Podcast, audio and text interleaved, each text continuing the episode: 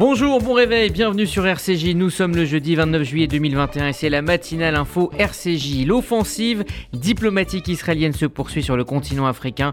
L'État hébreu vient d'obtenir le statut d'observateur au sein de l'Union panafricaine. Dans le même temps, on connaît la date de la visite historique au Maroc du ministre des Affaires étrangères hier Lapide.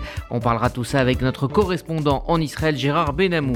Toute la semaine dans la matinale info, nous vous emmenons sur la route des Juifs de France. Cinq régions en cinq jours. Ce matin, nous partons à Troyes sur les traces de Rachid. Nous serons en direct avec euh, Philippe Bokobza, le secrétaire euh, de la maison Rachid. Et puis enfin, euh, de demi-heure, on écoutera notre sélection de chroniques livres et séries ce matin. Josiane Savigno nous parlera du silence des matrioshkas aux éditions Bérangel. Bonjour Margot Siffer. Bonjour Rudy, bonjour à tous. Il est 8h passé de 55 secondes et on débute cette matinale info par le journal. La matinale info, Rudy Saad. Connaît désormais la date d'entrée en vigueur du pass sanitaire. Le Conseil constitutionnel doit rendre sa décision le 5 août. Le pass sanitaire devrait donc entrer en vigueur d'ici le 9 août. Gabriel Attal promet un temps d'adaptation et de rodage. Il a une nouvelle fois défendu hier ce document. Ce pass sanitaire, c'est un petit outil qui peut sauver beaucoup de vies. Chaque QR code scanné peut être un cluster, un foyer de contamination évité. Ce passe sanitaire, c'est aussi, contrairement aux affabulations de certains, de ceux qui confondent liberté et culte de l'individualisme, la meilleure manière de protéger nos libertés et de garantir que notre pays reste le plus largement possible ouvert. Un confinement sera également euh, mis en place en Martinique à compter de ce week-end et pour euh, trois semaines. Il aura lieu dans la journée de 5h à 19h. Tout déplacement au-delà de 10 km de son euh, domicile sera soumis à une attestation. Mais ces nouvelles restrictions comprennent des exceptions. Elles ont été détaillées par le préfet Stanislas Gazelle. À la différence des précédents confinements, compte tenu de la bonne application du port du masque dans un grand nombre d'établissements et de l'attention collective à la fois de la population et des responsables d'établissement de porter ce masque sur les espaces clos et dans les espaces collectifs. Les commerces pourront rester ouverts sans distinction entre commerce essentiel et commerce non essentiel. Et la plupart des activités culturelles pourront aussi se prolonger dans la mesure où elles sont avec un masque. Les lieux cultes, bien sûr, resteront ouverts. L'état d'urgence a aussi été déclaré en Guadeloupe. Un couvre-feu de 21h à 5h a été euh, décrété à compter de demain soir et pour euh, trois semaines. Aucun euh, déplacement ne sera autorisé sans motif impérieux entre la métropole et l'île et inversement à compter de lundi. Et donc la Haute Autorité de Santé a donné son feu vert à l'utilisation du vaccin Moderna pour une nouvelle tranche d'âge. Les 12-17 ans peuvent désormais se faire vacciner avec ce sérum. Il s'agit du deuxième à être autorisé pour les adolescents dans l'Union européenne. La décision a été prise dans le contexte d'une forte circulation du variant Delta précise l'instance. Et un mot d'économie, Pfizer prévoit d'écouler pour 33,5 milliards de dollars de vaccins anti-Covid cette année. C'est bien plus que les 26 milliards de dollars sur lesquels tablait le groupe en mai dernier. 2,1 milliards de doses de vaccins ont été commandées partout dans le monde et les ventes pourraient encore augmenter. Pfizer préconise une troisième dose de son vaccin pour le rendre plus efficace. Toujours concernant le Covid, mais en Israël cette fois, les hôpitaux du pays rouvrent leurs unités euh, Covid face à la hausse du nombre de cas. 258 patients sont actuellement hospitalisés, 153 d'entre eux sont dans un état grave et 2260 nouveaux cas ont également été enregistrés en 24 heures. C'est plus du double par rapport à la semaine dernière. Les centres médicaux avaient pour rappel fermé leurs unités Covid il y a quelques mois. Le ministre de la Défense Benny Gantz était donc à Paris hier pour rencontrer son homologue Florence Parly. Il est bien évidemment revenu sur l'affaire Pegasus. Israël prend les accusations d'espionnage très au sérieux, c'est ce qu'a déclaré hier Benny Gantz. Il affirme que l'État hébreu accorde, pardon, des autorisations en matière de cybersécurité uniquement dans le cadre de la lutte contre le terrorisme. Des responsables du ministère israélien se sont donc rendus hier au siège de la société NSO pour examiner la situation. D'autres sujets étaient également sur la table. Les deux ministres souhaitent un changement dans la conduite du régime iranien. La crise au Liban, tout comme les moyens de stabiliser la situation dans la bande de Gaza, était aussi au programme des discussions. Les trois journalistes franco-israéliens euh, arrêtés au Nigeria, dont notre consultant David Benaïm, euh, ont été relâchés et sont arrivés à Tel Aviv. Ils étaient euh, arrivés au Nigeria dans le but de tourner un documentaire à propos des communautés juives et ils ont été emmenés à tort le 9 juillet par le service secret du gouvernement nigérien. Les trois cinéastes se disent euh, tout de même prêts à poursuivre leur projet de réalisation dans d'autres pays. Dans l'actualité euh, française, Emmanuel Macron porte plainte suite aux affiches géantes qui l'ont comparé à Hitler dans le Var. La plainte vise Michel-Ange Floris, c'est lui qui est à l'origine du photomontage affiché à Toulon et à la Seine-sur-Mer. Il montrait Emmanuel Macron grimé en Hitler avec euh, le slogan euh, Obéis, fais-toi vacciner. L'individu qui avait déjà été condamné et convoqué ce jeudi. Duo djihadiste accusé d'un projet d'attentat avant la présidentielle de 2017 a été renvoyé aux assises. Il visait un meeting de Marine Le Pen cinq jours avant le premier tour de l'élection présidentielle. Les deux hommes doivent comparaître devant les assises pour association de malfaiteurs terroristes criminels. Dix autres individus seront à leur côté. Ils sont soupçonnés de les avoir accompagnés dans leur projet terroriste. Après le braquage d'une boutique du euh, joaillier euh, Chaumette à Paris, euh, mardi en fin d'après-midi, deux suspects ont été interpellés. La scène s'est déroulée sur les Champs-Élysées. Un homme armé s'est fait passer pour un riche client. Il a ensuite menacé les employés pour dérober 2 à 3 millions d'euros de bijoux. Son interpellation s'est déroulée hier sur une, une aire d'autoroute en Moselle. Un autre suspect a également été interpellé. L'essentiel du butin a été retrouvé. Et puis enfin, cette information, Taïwan va ouvrir son tout premier centre communautaire juif.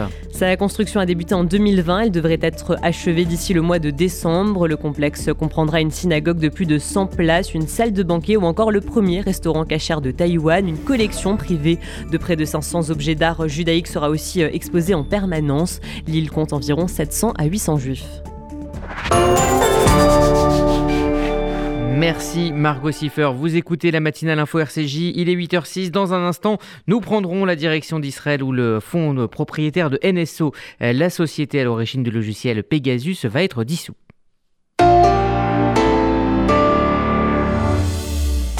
Vous déménagez en Israël? Vous démarrez une nouvelle vie. Vous venez d'acheter une maison de vacances? FDI, France Déménagement Israël, le seul déménageur présent en France et en Israël. FDI prend tout en charge, de l'emballage en France jusqu'au montage de vos meubles en Israël. FDI, le sérieux, l'expérience de plusieurs milliers de déménagements vers Israël. FDI, depuis 10 ans à votre service. FDI, 01 49 43 00 20. 01 49 43 00 20. Faire des travaux, c'est bien, mais trouver un professionnel, c'est mieux. Best Fenêtre est le spécialiste des portes, volets, storban, pergola, portail et portes de garage. Fenêtres, PVC, bois alu fabriqués en France. Écoutez bien ça, jusqu'au 31 juillet, nous vous offrons une remise de 15%. Oui, 15%. Alors vous, je ne sais pas, mais moi, je les appelle maintenant. Best Fenêtre, les meilleurs prix dans la région. Best Fenêtre 07 56 91 55 55. Demandez un devis gratuit sur bestfenêtre.net. Remise applicable à partir de trois produits. Vous faites votre Depuis 30 ans, Sonigo Déménagement Groupe Fidi s'occupe de tout. Expédition en groupage maritime et conteneurs personnalisés. Assurance tout risque. Véhicules. Solutions de stockage pour courte et longue durée en nos dépôts ultra sécurisés. Sonigo Déménagement, agent en douane certifié FIDI et reconnu par les autorités, facilitera toutes vos démarches. Sonigo Déménagement Groupe Fidi Au 01 76 54 92 92 01 76 54 92 92 ou sur le www.sonigo.eu. Martine Agenès, responsable du pôle legs et donation, Magen David Adom France. Votre patrimoine est le résultat de toute une vie de travail. Le MDA est une organisation dont l'unique vocation est de sauver des vies en Israël. Léguez tout ou partie de votre patrimoine au Magen David Adom. Donnez à votre legs un sens et une pérennité au service de la vie. En toute confidentialité et pour vous guider dans votre démarche, appelez Martine Agenès au 01 43 87 49 02. MDA France, association au service de la vie. Hier, Benny Gantz était à Paris où il a dû évoquer le dossier Pegasus avec son homologue Florence Parly. Bonjour Gérard Benamou. Bonjour Rudy, bonjour à tous. Vous êtes notre correspondant permanent en Israël. Le ministre Gantz a donc informé Madame Parly que des responsables du ministère s'étaient rendus au siège euh, de la société israélienne NSO pour examiner la situation. Oui, la France et Israël à Paris devraient démêler les enchaînements complexes qui ont permis qu'un logiciel de conception israélienne dédié à la lutte contre le terrorisme se retrouve entre des mains indésirables qui s'en serviraient de façon détournée pour un autre usage que celui de sa destination véritable, qui est la pénétration des réseaux mafieux et terroristes. Alors, euh, Florence Parly et son homologue israélien de la Défense ont fait le point hein, des actions déjà entreprises par Israël pour neutraliser euh, les conséquences éventuelles de l'usage détourné de ce logiciel Pegasus. Alors, pour commencer, la société de capital investissement Novalt Pina propriétaire du groupe israélien NSO et qui se trouve au cœur d'un scandale d'écoute lié à Pegasus, va être dissoute, selon en tout cas une source proche du dossier.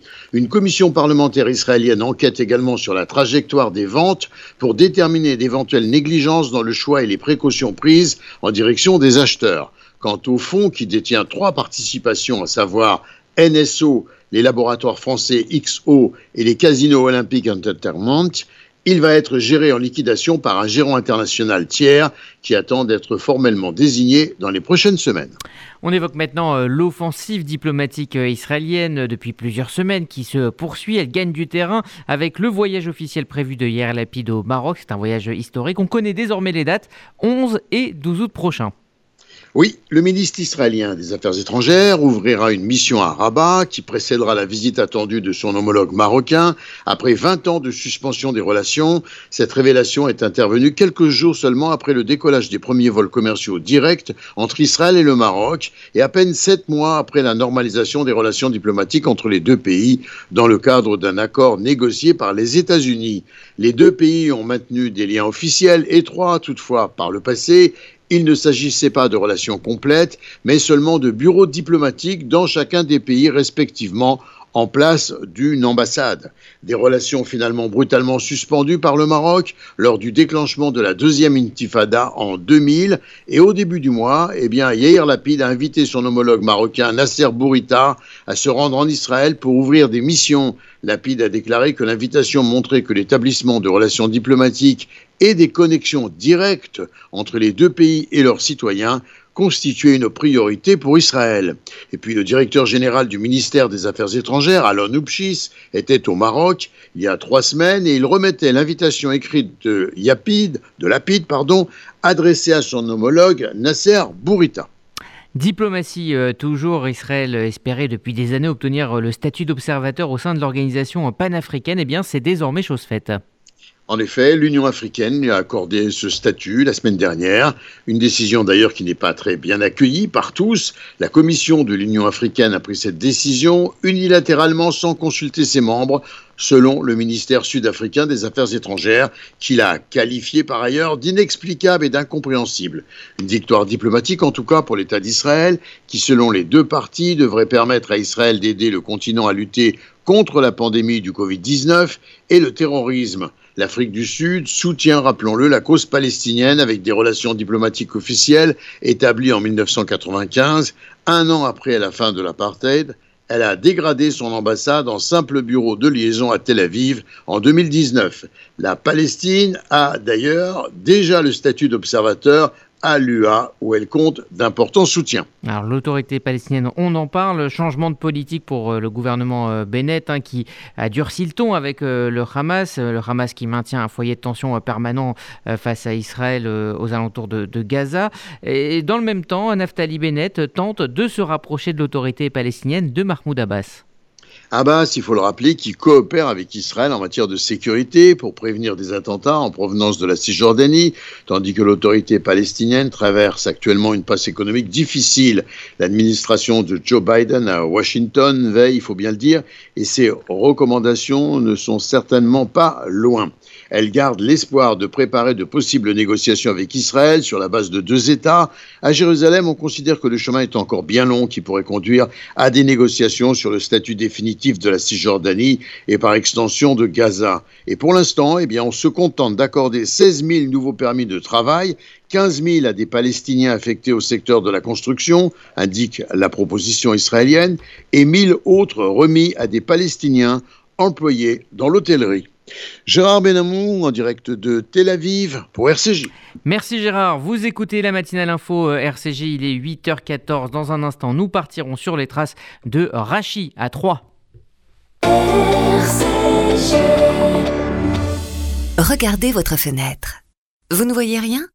Là, vous avez vu tous ces euros qui passent à travers? Ne laissez plus s'envoler votre argent. Avec la maison de la fenêtre, changez pour des fenêtres qui vous isolent efficacement du froid et du bruit. En ce moment, la maison de la fenêtre vous offre 20% de réduction sur votre devis. La maison de la fenêtre, un geste pour la planète, un vrai plus pour votre confort. Appelez vite au 01 42 11 0303. 01 42 11 0303. Certifié Calibat et RGE. Présenté en sélection officielle à Cannes en 2020 et lauréat de 4 prix dont celui du meilleur film au dernier festival de Jérusalem, La mort du cinéma et de mon père aussi. Asaf, jeune réalisateur, offre à son père Yoel un rôle dans son prochain film. Mais Yoel tombe malade et son fils va tout faire pour poursuivre le tournage avec lui. L'hommage d'un fils à son père est un véritable hymne au cinéma. La mort du cinéma et de mon père aussi, un film de Danny Rosenberg et écrit en collaboration avec Nadav Lapide, en salle le 4 août. Il y a des salles de bain qui font vraiment rêver. Bain et déco. Il y a des cuisines où l'on se prendrait volontiers pour un chef étoilé. Bain et déco. Et si c'était le moment de changer Nos architectes et artisans qualifiés Bain et déco conçoivent et réalisent votre projet de A à Z. Des produits avant-gardistes, des marques prestigieuses et un vrai savoir-faire. Pour une seule ambition, l'exception. Bain et déco, deux showrooms de plus de 500 mètres carrés à Paris 11e et Boulogne-Billancourt. Et venez découvrir notre nouveau showroom, 212 boulevard Saint-Germain, Paris 7e. Bain-et-déco.fr La matinale info profite des vacances pour vous emmener sur la route des Juifs de France toute la semaine. Nouveau baladons grâce à des parcours imaginés par euh, Raphaël Mariat et Noah Chiche. Après l'Occitanie, Rouen, l'Alsace, direction ce matin, Troyes et la maison Rachi, un récit d'Églantine Delalleux.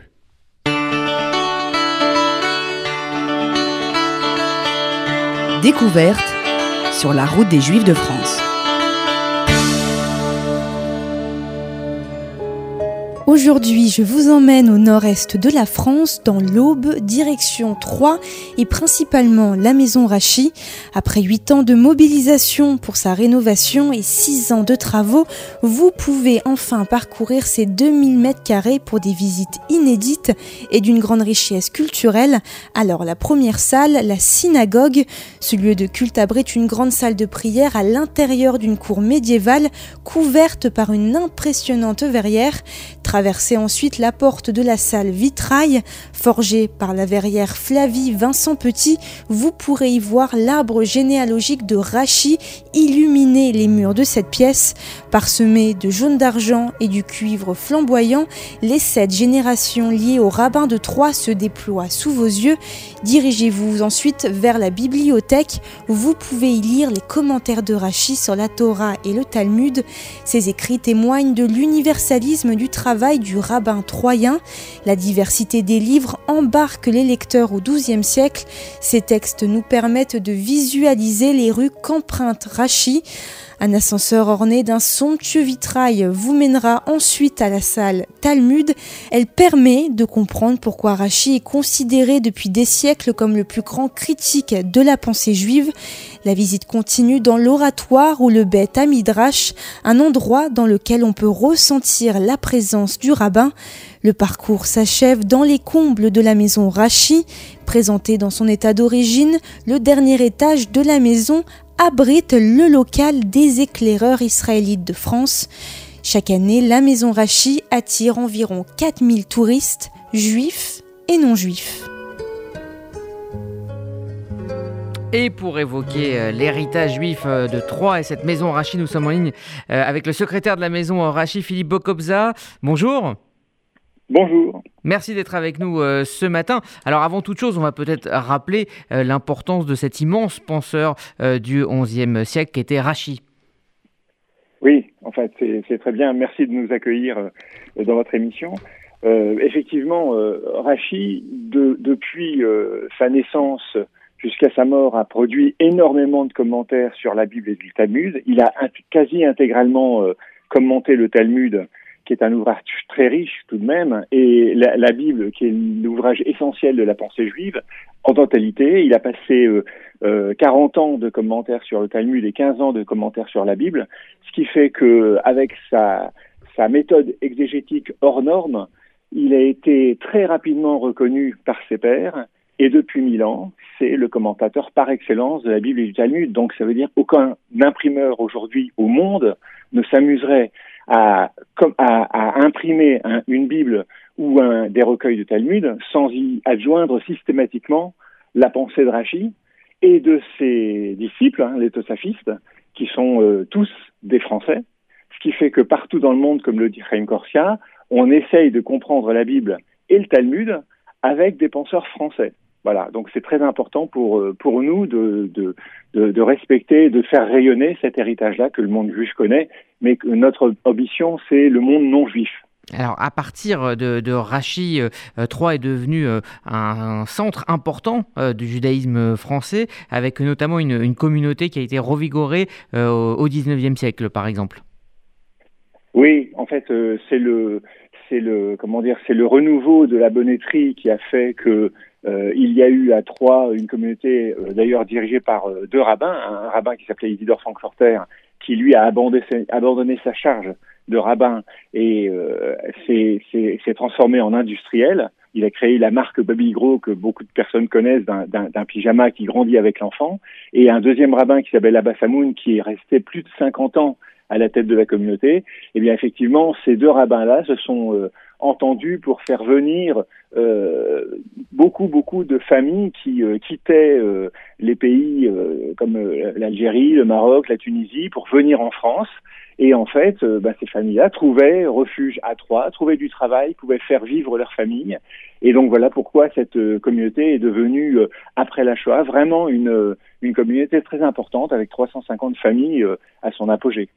Alors venons-en maintenant à cette maison euh, Rachi. Euh, elle a été restaurée pendant 5 ans, inaugurée euh, en 2016. C'est un lieu d'histoire, mais c'est aussi un lieu qui a vocation à être un lieu de judaïsme contemporain. Il y a une synagogue, il y a un musée, un centre culturel, une bibliothèque et un institut universitaire. Est-ce que justement l'idée de cette maison Rachi, au-delà de l'histoire, c'est de, s'inscrire dans, dans ce 21e siècle?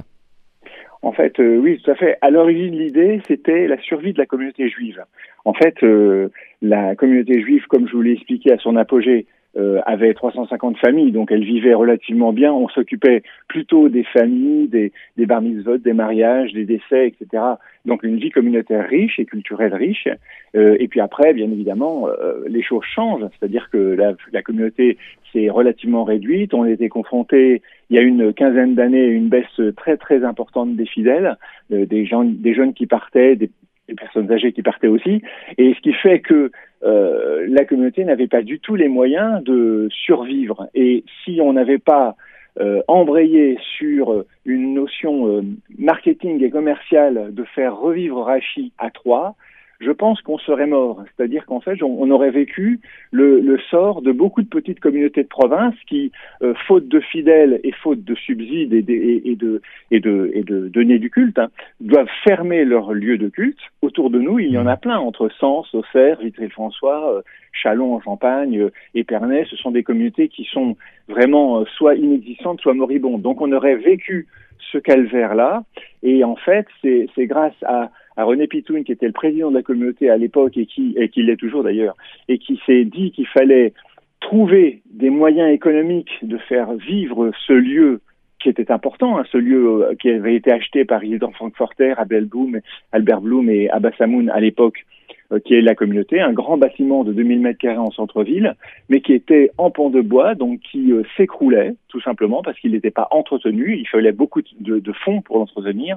Et donc son idée a été de dire, ben, on a une chance énorme, c'est d'avoir dans notre patrimoine euh, commun et dans l'inconscient collectif de l'ensemble des juifs du monde une, une vedette internationale qui s'appelle Rachi. Donc on a joué la carte de mettre en avant l'image de Rachi, le travail de Rachi dans le monde juif et ensuite dans le monde non juif auprès des collectivités locales, etc. Ce qui fait que ça a été couronné de succès. Vraiment, c'est un, un atout extraordinaire pour nous. Voilà. Eh bien, merci euh, Philippe euh, Bokobza, secrétaire donc de la Maison Rachi que l'on peut visiter à Troyes. Et puis il y a aussi euh, des parcours hors les murs hein, qui sont proposés pour sentir l'atmosphère donc de ce grand penseur du XIe siècle, Rachi. Merci à vous Philippe Bokobza et bonne journée.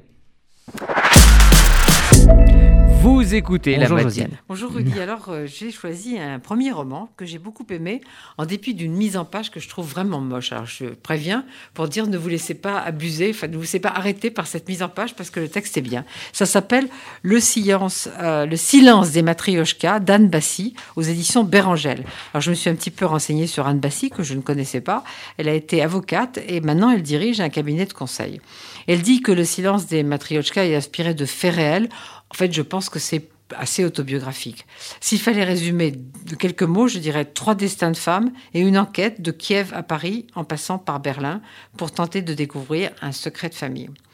Quand elle enterre sa grand-mère au cimetière de Bagneux en 2000, Anouchka, qui est née en 1974, pense que la grand-mère emporte avec elle un secret, celui de sa propre mère, Rebecca. Je voulais un petit passage. La gorge serrée, Anouchka lança une, poignée de terre sur le cercueil de sa grand-mère Raïssa. Ce fut le dernier écho d'un passé mort, la dernière note de la boîte à musique qui avait bercé son enfance. À sa mort, 70 ans plus tôt, Rebecca avait laissé après elle quatre générations de femmes qui porteront en elle une ombre silencieuse. en fait, en 2017, Anouchka se dit qu'il faut en finir avec ce silence. Et elle, euh, elle demande l'aide d'un généalogiste allemand pour voir ce qui s'est passé entre Duvno et, euh, Kiev en Ukraine entre 1885 euh, et, et entre Paris 2011 et euh, Berlin en passant par Berlin 1918, etc. Donc c'est une enquête sur un très lourd silence.